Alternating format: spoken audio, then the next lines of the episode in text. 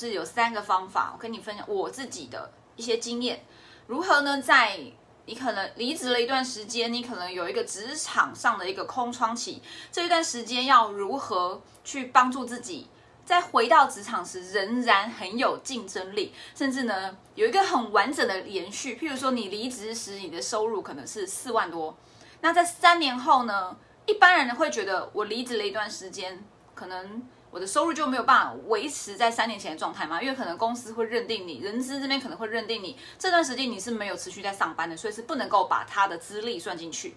但是今天要跟你分享就是三个秘诀，如何无缝接轨，持续的保有你原本的薪资状态，甚至是提升你的竞争力。就是你开始，甚至因为这三年做的这几年来你这个空窗期做的事情，帮你加薪，甚至是让你的职等在往上爬。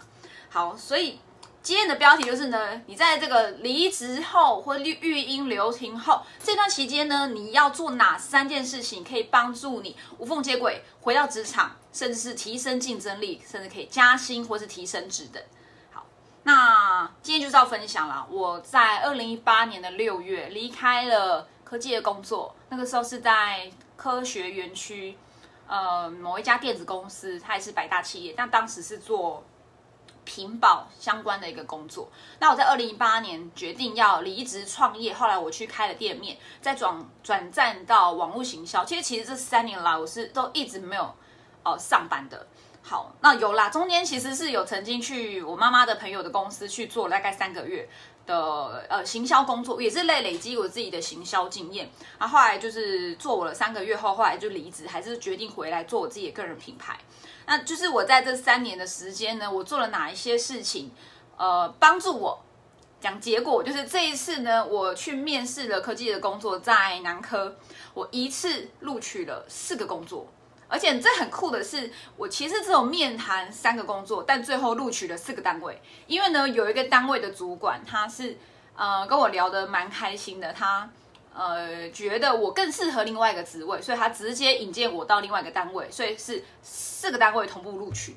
那最后呢，人资主管就是有打电话给我，就说：“哎，其实你要不要？他们流程就是只能跑一次嘛。”他就说：“你要不要？就是先决定你要去哪一个职位啊？他们在行政作业上会比较比较有效，比较快速。”所以后来我就呃决定到了某一家那一家科技的公司的做。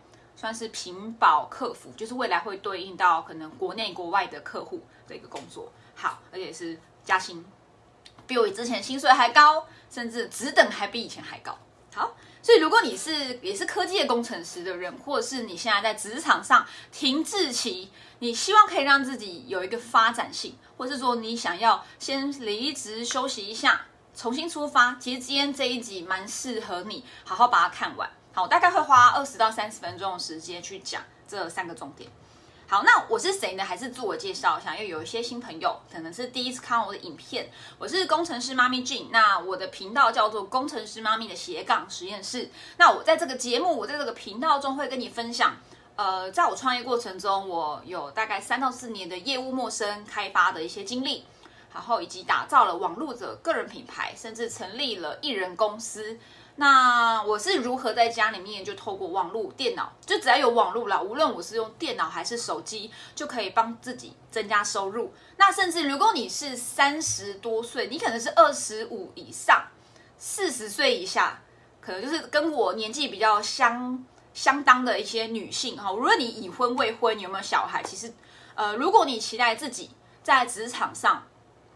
或是你的事业上保有竞争力，然后不要输给男生，或是你希望自己能够呃透过一些方法帮自己加薪，好，或是赢取一些譬如说海外外派的机会，或是呃你可能想要呃跳槽，然后到更高的一个职位的话，其实我的频道应该蛮适合你的。我主要会分享的是呃如何架构你的时间管理系统，让你在下班之后还可以。去持续的去学习进修，以及你如何利用利用断舍离去优化跟提升你自己的工作系统。好，这是我的频道的主题。好，那我直接进入重点了，就是要呃透过哪三个方法可以帮助你在呃就是就职的空窗期能够呃提升竞争力，好让你之后回到职场可以加薪，甚至提升你的职等。第一个就是呢，你在这个职场的空窗空窗期的时候，千万不要真的就停下来留白了，你一定要持续的进修。那进修的内容呢，其实不一定要跟你原本的职业有关系。譬如说，我在二零一八年的时候做工程师，大概三年的时间，但我在这三年的二零一八中间，呃，暑假过后，一直到今天是二零二一年的九呃八月底了嘛。其实，在这三年时间呢，我完全是跟工程师、工程领域、科技业完全没有相关的的，无论是工作或是进修。那到底要进修什么呢？我会建议这边有四个。四个建议给你哈，就是可以让你在这个就职的空窗期持续的去进修的。那你要修什么东西呢？第一个我觉得非常重要，就是外语能力，尤其是英文。我觉得这还是就是这叫呃老老老话重谈，外语能力还是非常的重要的。那你如果还不会英文的话，就是你这个叫会什么叫做会英文？我我个人是觉得。你要能够拿着一个英文的，可能是呃英文的文章，你可以很简单，很就是跟看中文差不多的感觉。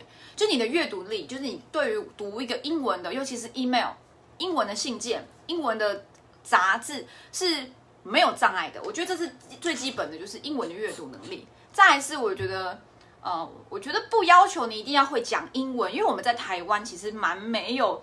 其实是非常没有外语环境的，就是你可能曾经在学生时期英文很好，很会讲英文，可是如果你没有一直持续投入在外语的环境的话，其实会退步是很正常的。像我在二零一三年的时候有考了托福，那时候口语呃口说的成绩还算可以，还不错。可是二零一三年、二零一四年我研究所毕业后，这真的没有什么外语的环境了，所以现在要我讲英文，真的蛮。蛮尴尬的，就是会卡卡的，所以呃不用担心。那我觉得，如果你是可能现在的英文能力是算是可能比较初阶或中等的话，我会建议你先把阅读能力提升起来，然后再来呢，你可以同步的去提升自己的听力。所以我觉得阅读就是书写跟听力是最基本最基本的一个外语能力。那我这边讲的是英文，如果你有别的兴趣，比如说你喜欢日文、德文、法文、西文、西班牙文。哦，韩文其实都可以。那我觉得呢，那个叫做第三外语。我觉得在台湾在职场上最重要的其实还是英文。所以那该怎么做呢？我觉得如果你是在职场空窗期，你如果是在家的话，或是你有自己的时间，像我是要带小孩，所以我不太可能在放假或是晚上的时候出去外面学英文。那该怎么办呢？我觉得你可以善用，呃，像是线上有很现在有很多线上的家教。像我们家是有买一个叫做 Engoo 它是其实蛮便宜的，不算很贵。比起像 Tutor、A B C，其实它的价格是比较平价的。当然，它的师资可能就不是 native，就不是一些可能呃美语或英语国国家的一些老师，他可能是属于东南亚啊、非洲啊，或是欧洲等等。但是我觉得没有问题，因为你要训练的是。不是你要发很漂亮的音，而是你要敢讲啊，甚至你要会阅读。所以我会建议，如果你有些预算的话，你可以在线上找这些家教，网络有很多的英文家教、外语家教系统。那或是说了，如果你想要比较低成本的话，那真的你要可能更更努力一点点。你可以去呃书局都有卖一些杂志，对吗？像之前我们在念书时期都会读那个空中英语教室啊，或是。嗯，像是反正就是你可以找你自己觉得还不错、读起来很开心的、想看的主题的这些英文杂志，或是你可以去，譬如说你很喜欢煮饭，那你去可以找煮饭、烹饪相关的一些英文文章来练习。那怎么弄呢？怎么样练习呢？其实就是多看。然后呢，像 Google、Google Chrome，它这个有一个外挂功能是翻译器，所以你可以自己先试着把这个短文读完，或是稍微猜一下它的意思后。你再开那个翻译，然后去看那个整篇内容。我其实我不建议你边看边查单字，因为那其实没有效率。而且其实你要练的不是学很多的单字，因为背单字是没有用的。我跟你讲，背单词没有用，背单词没有用，真的没有用。因为背不会用啊，你只是知道哦，好，现在考试可能可以用，可是在于你的阅读力或是你的口说力上，其实单字。你背单词，我我个人呐，当然可能我不是教英文的老师，所以可能参考就好。我自己是觉得我在国小、国中、高中时期背了这么多单字，但是其实真的都不太记得。就我从来都没有刻意去背单字，反而是增加自己的阅读能力。那或是说呢，像我以前在学生时期有一些英文很好的同学，他现在也是可能甚至是也是在教英文的的同学，他们呢，我发现他们有个特质是非常喜欢看国外的资讯，譬如说喜欢听呃外语的音音音乐、外语外语流行歌，或是说很喜欢看美剧、英剧，所以像。之前的英文老师其实有建议我嘛，譬如说你可以去看那什么，像以前我那个年代是什么六人行，或是欲望城市。好像我之前都会跟我妈在晚上，就是我高中的时候下课在家里面，就是可能十点晚上十点多补习完，我会跟我妈一起看。我是不会跟我妈一起看欲望城市，因为感觉很奇怪。那可是我们会去看那个，就是一些犯罪现场，呃，犯罪现场，忘记他那个剧名叫什么了。我超喜欢看那个的。好，它都是属于外国剧。那怎么看呢？一开始我觉得你可以练习，像现在有 Netflix 或是有 YouTube，它都可以开字幕。你把你的这个影片字幕打开来，然后呢，看不懂 没关系，很正常。你就是看，然后呢听呃看这个影片。顺便看下面的单字，其实就是多看，甚至像 YouTube 有个很棒的一个功能，是它可以开即时翻译。所以你开那个英文字幕后，你开启翻译功能，它其实是会同步翻译的。但是其实会翻的没有这么精准，但我觉得没有关系，你只是要让自己进入在一个外语学习的环境。那当然，如果你预算更多，你不一定要请家教，你不一定要去看影片，最高效的学习方法就是你花钱到国外去待一个一个礼拜、两个礼拜啊，或是说你可能去游学。留学这当然是最有效的，但是大部分的人可能你今天会在台湾，现在在有想要求职，可能你就是需要赚钱嘛，所以嗯，留学游学，我觉得那是一个很有效把英文能力、外语能力提升的方法，但是它成本很高。那我会建议，当然有一些人可能说，哎，我去打工游学，其实这也是很好的方法。那不然我觉得就是你常旅游，你可能自助旅行，不要去跟团哦，自助旅行，你可以去试着去找一些。呃，local tour 就是当地的一些旅游，你可能到国外去，你一开始可以先试着在熟悉的日本、韩国，因为去那边你一样要讲英文嘛，那你就会练习去讲很简单、很基础的英文。那等到你已经会了，或是已经习惯自助旅游之后呢，我就建议你可以去朝东南亚，譬如说像我在研究所的时候，我就曾经跟三五好友一起跑去长滩岛。就是菲律宾的长滩岛，你知道那个是自助旅行，所以一路上你的英文能力就是被迫要提升，因为你没有导游嘛，你一定是想办法事先做很多的功课，而且可能是有英文的，你要想办法搞懂它，什么招牌啊、饭店名称啊，怎么样去写那个联络方式，然后你可能在机场，可能他问你一些问题，你要怎么回答，甚至是在我研究所的时候，我曾经到呃美国去发表论文，那时候其实英文也很差，但是就是为了要去发表论文，我就是争取这个机会，就拼了命的。就是做了很多功课，其实，在那一段时间，真的英文有蛮大的一个进展的。好，所以讲很多，其实第一个就是非常重要，我觉得这个就是，呃，我今天所有讲的重点之一啦，就是外语能力很重要，因为其实社会还是现实的，老板看你空窗，但他可能还是，如果你的外语能力不错，至少你敢讲，他问你问题你敢讲，或者你看英文是没有问题的，这就是一个很基本、很基本的一个。最基本的一个竞争的一个项目。好，那再来第二个是持续进修。除了第一个外语能力，我讲很多。第二个是呢口语表达能力。好，这可以讲快一点。口语表达能力呢，就是其实。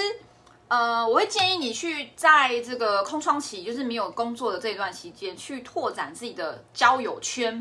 那你可以怎么做呢？你可以上市，如果你有在加入一些有兴趣的社团，譬如说，如果你有毛小孩，你就可以去参加一些毛小孩聚会。啊，如果你喜欢车车，你喜欢骑重机，或者你有自己喜欢的车子，譬如说像我我们的车可能是，呃，之前是呃福斯，就是 Volkswagen 的，或是像。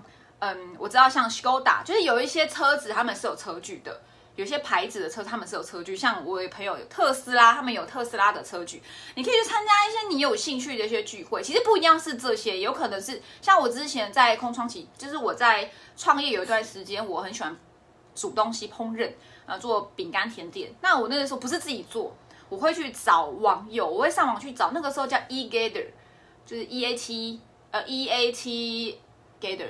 G E T H E R 吧，就是有一个 app，它是可以是呼朋引伴找网友来聚集在这个地方，一起做某一件事情。你可以上这样的一个交友软体，然后大家聚集在一起。当然，这个不是属于爱情的交友软体，你可能是要找这种一群人去做某一件事情。所以拓展交友圈很重要，因为你离开职场后，其实平常就没上班了嘛，那你可能就没有人跟你讲话，你可能就是慢慢的不会去讲话。那我觉得善用这些交友软体，可以去帮助你提升口语表达能力。那当然。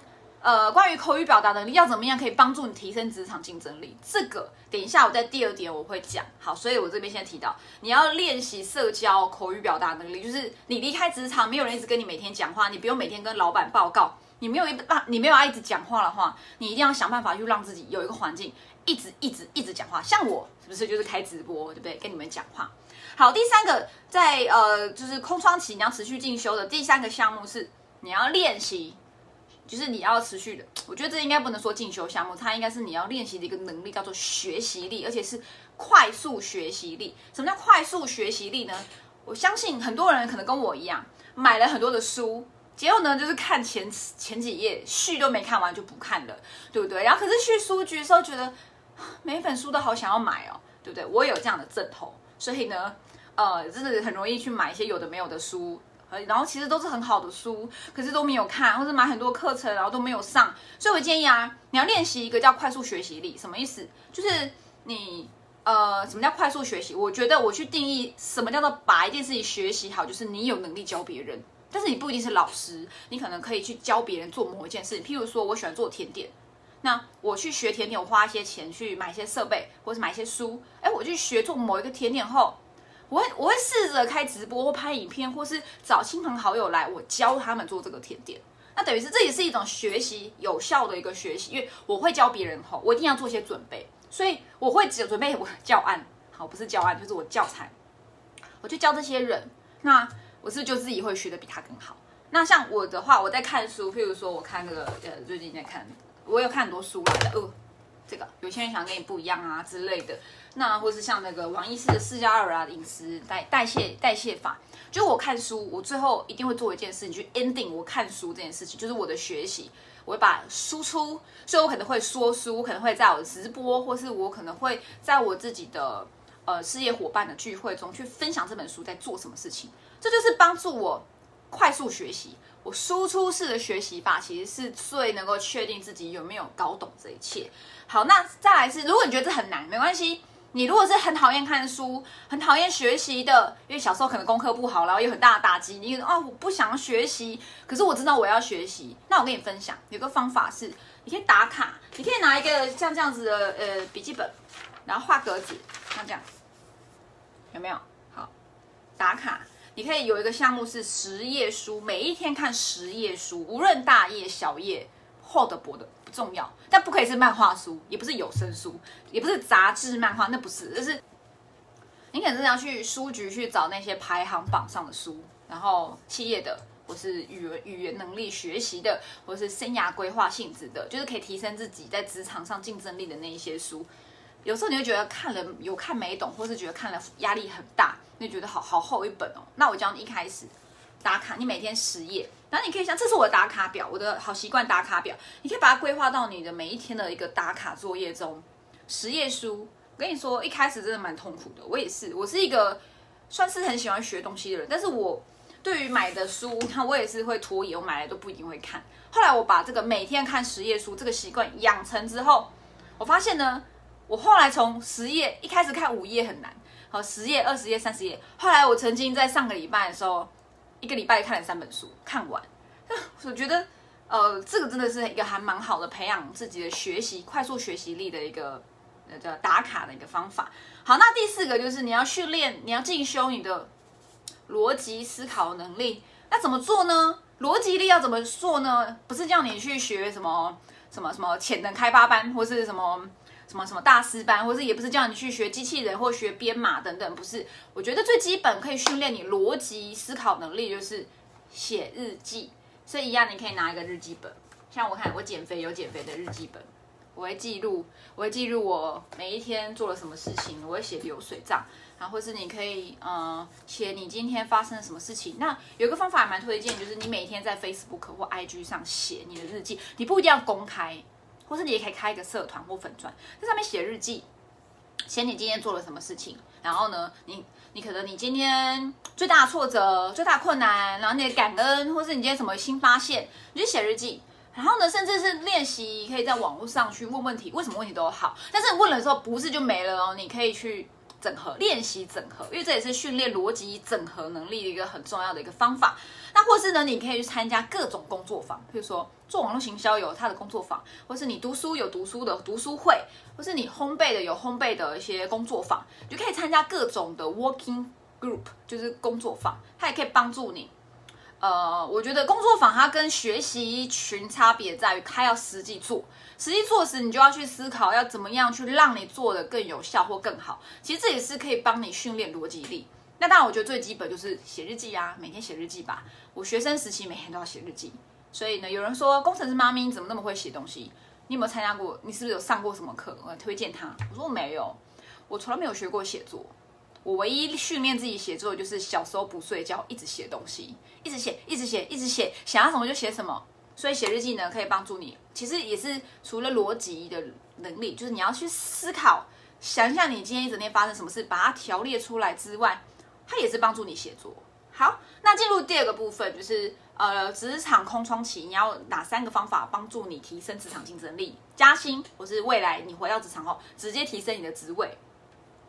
第二个就是。很重要，建立个人品牌。好，那建立个人品牌要做什么事情可以帮助你透过个人品牌在职场上有竞争力呢？这边有三个，哎，三个，三个，三个方法。第一个是练习说故事。我觉得练习说故事其实也是刚刚前面讲的口语表达能力。你要练习说故事，说故事时呢，你会。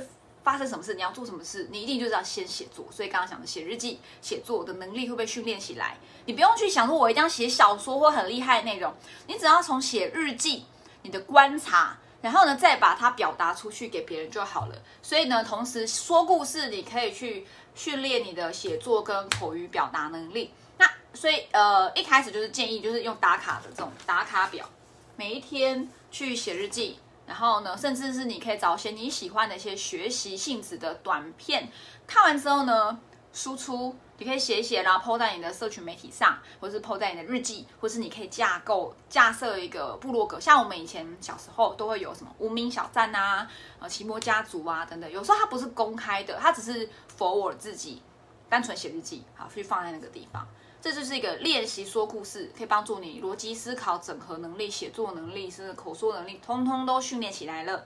第二个是呢，你要去练习行销力。行销力的不要把它想很复杂，其实就是把你自己推销出去。因为你要回到职场提升竞争力，意味着你要把你自己卖掉，不是啦，不是卖身。你要提升自己在职场上的竞争力，就是你要会销售自己嘛。任何人出身，呃，有的人说。我没有学过销售，哎，我不是业务，哎，我真的要学销售或行销力吗？其实，我跟你分享，其实人出生就在行销自己，对不对？孩子出生，baby 的时候，是不是就会哭，去吸引大人的注意，妈妈的注意？那我们是一路上都想要吸引别人的注意，那就是要推销或行销，不是要推销，这个叫做销售自己。所以练习行销力、销售力很重要，因为这是让你在未来回到职场，尤其是面试的时候。你知道如何进退应对，然后因为你把你自己的能力、你的资历销售出去，那要做什么事情呢？其实我觉得就是透过个人品牌练习行销力，最简单就是，呃，产出内容。你可以是分享你有兴趣的主题，像我就是喜欢分享什么时间管理啊、学习啊、呃，网络行销啊等等。那你可能像我的学员，有的是喜欢身心灵的啊、减肥的啊，或是呃化妆的啊等等的。好。那你可以试试着去架设部落格，或建立一个你的 YouTube 或 Pockets 频道，然后呢练习拍影片、剪片。那这些甚至你就找一个产品代理起来，拿来试试看去卖。你不一定是要真的做这个事业全职，但是你找一个你喜欢的产品，譬如说我之前做过 New Skin，像我之前做过 New Skin，对不对？我们就试着去把这个叫美光肌，就是抚平脸上细纹的产品，把它卖掉。你就开始想，哎，我要怎么样卖掉？这个这个这个美光肌的这个抚平皱纹美的美白的美光肌呢，我要做什么事情才可以把它卖掉呢？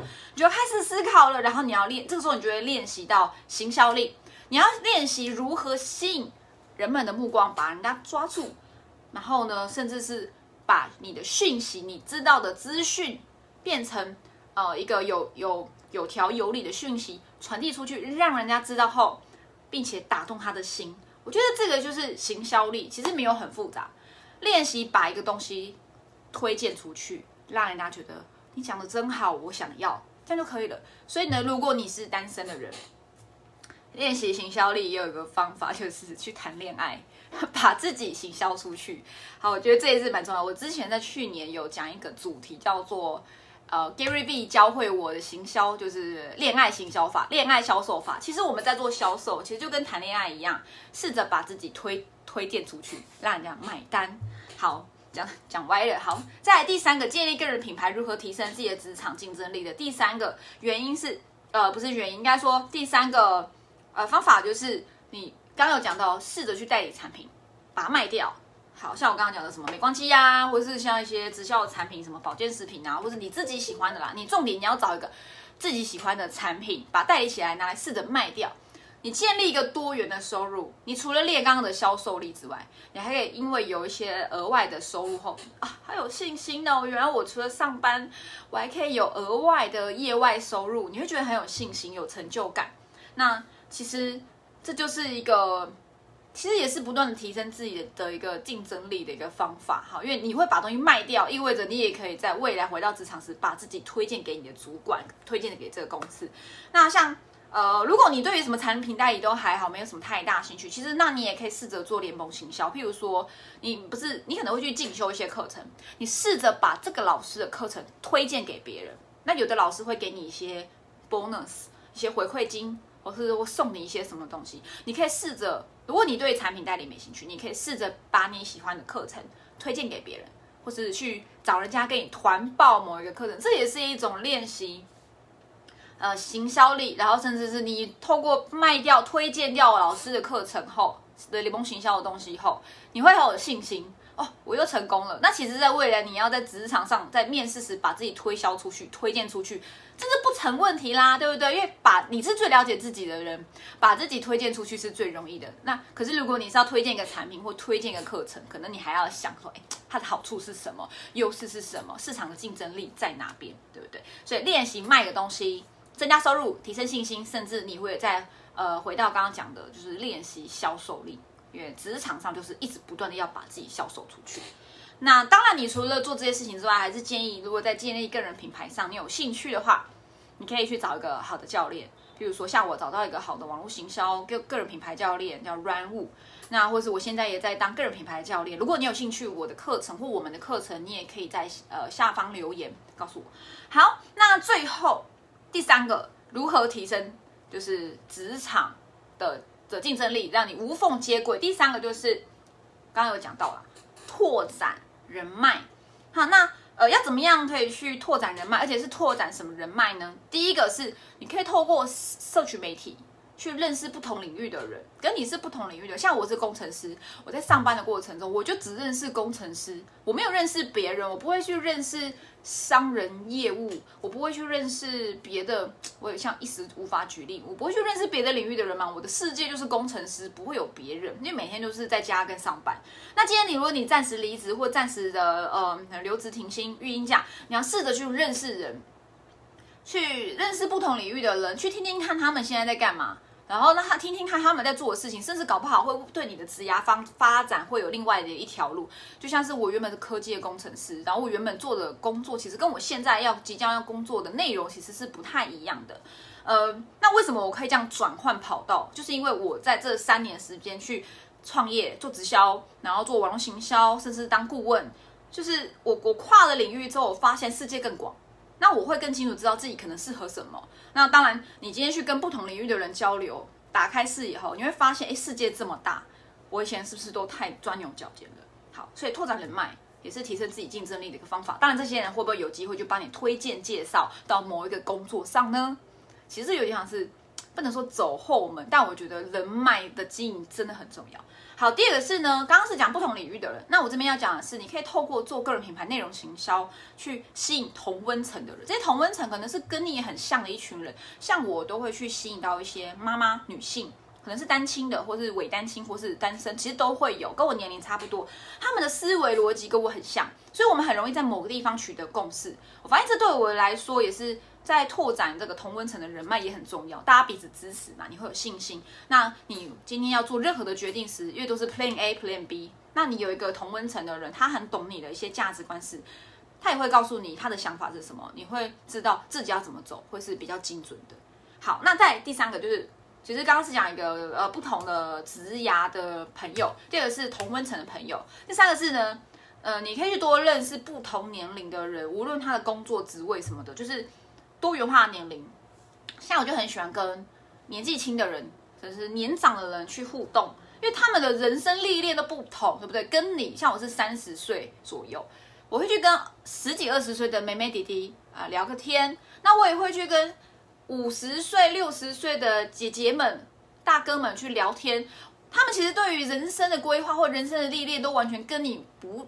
应该不是不同时代的人，他们的思维逻辑很不一样，所以这产生这个碰撞时，其实你会去磨练一个能力，叫做沟通协调能力。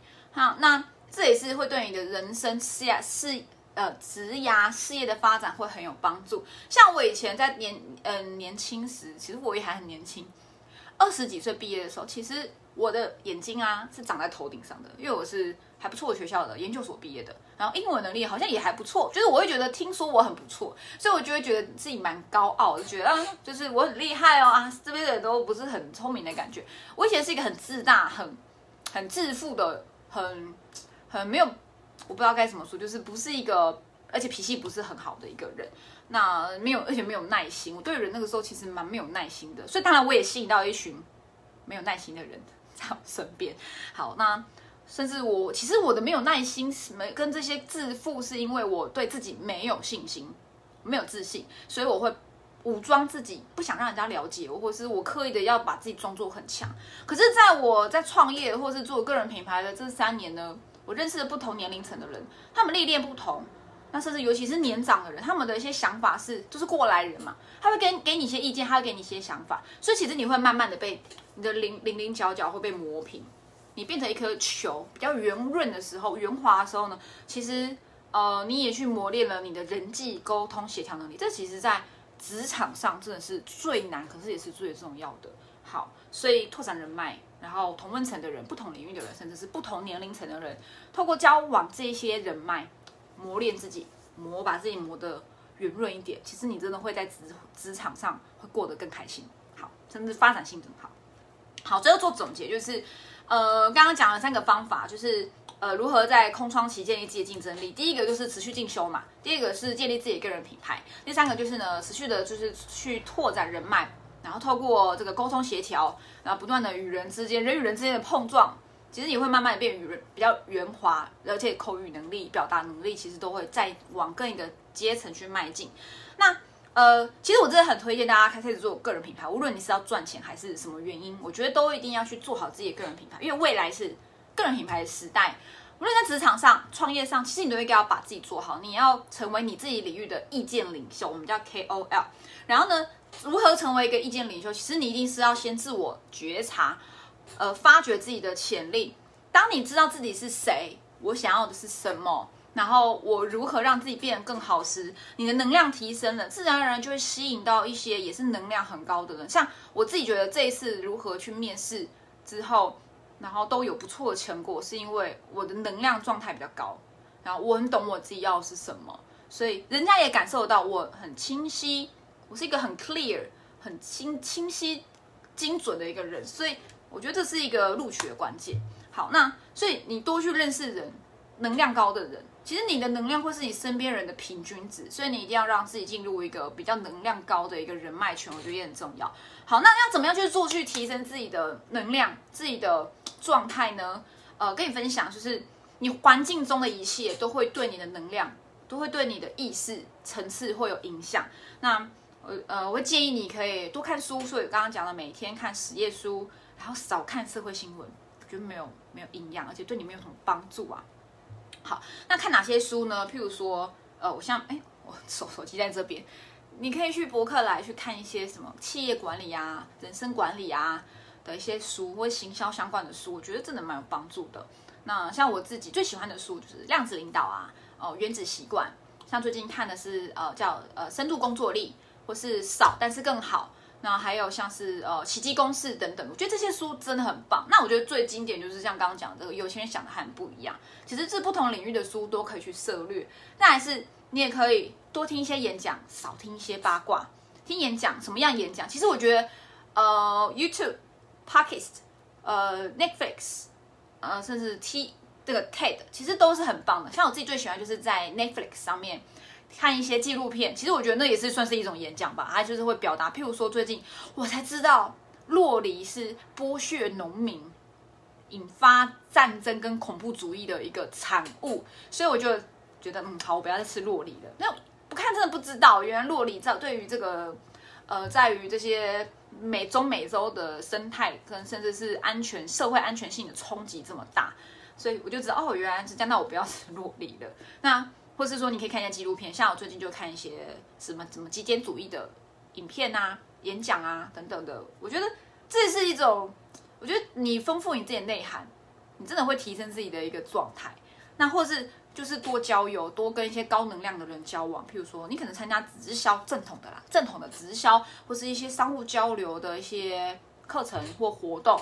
甚至我觉得，如果有宗教性质的也不错。譬如说，你可以去教会啊，或是去。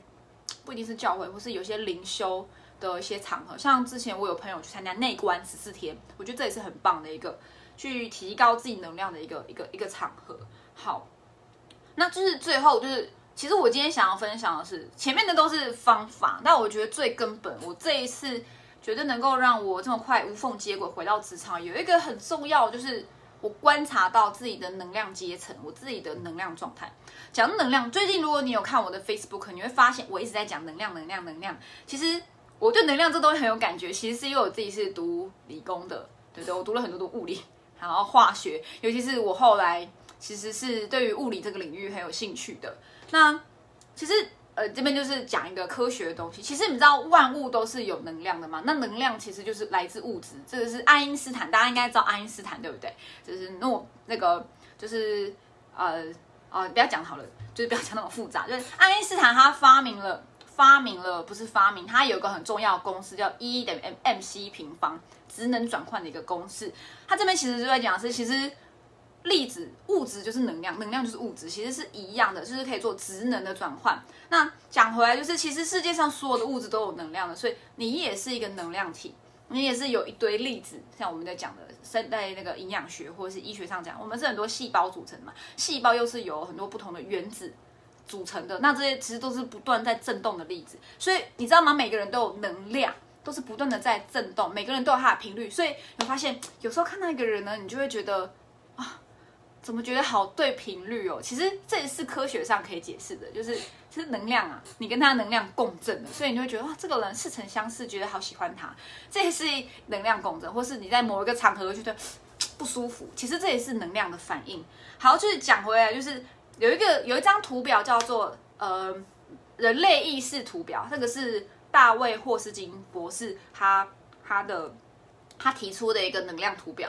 其实我发现你可以透过每一天在写日记时，去觉察自己的能量状态。你可以去看这一张图表，就大卫·霍斯金他的能量呃意识的图表。他把人的能量状态分成十七个等级。你可以每一天去觉察啊，我今天在哪一个位置呢？我今天是在呃比较两百以下，就是比较负能，还是两百以上？譬如说今天啊，老板骂我，负能量一百五。那你就试试着试着发现哦，原来我现在在负能的状态，难怪我回家后会对家人发脾气，或是难怪我想要吃这个垃圾食物做舒压，或者想喝酒。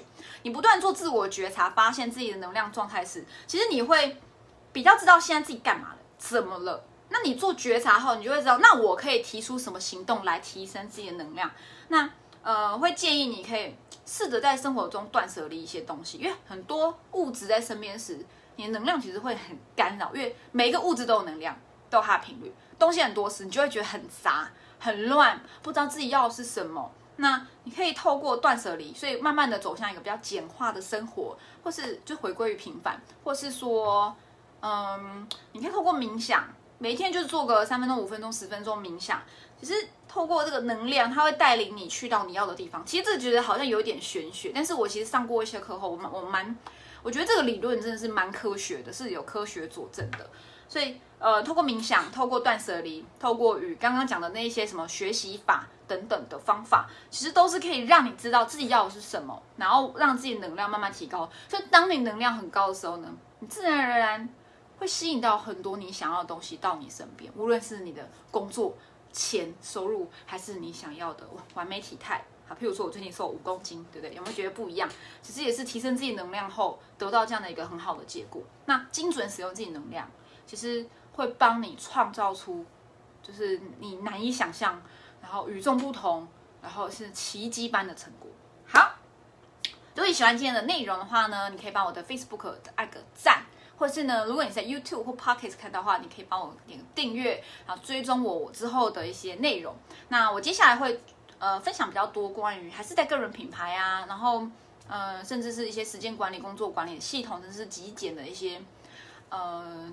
就是让你的生活如何去提升更好的一个效率跟品质，这也是我最近想要再多做一点输入的，因为我会输出式学习嘛，我会不断输出我最近所看到的一些书，跟我所觉察到的一些事情与你分享。当然，可能呃，可能有也会有一些关于人与人之间的连接，人与人之间的连接，人与人之间的一些关系。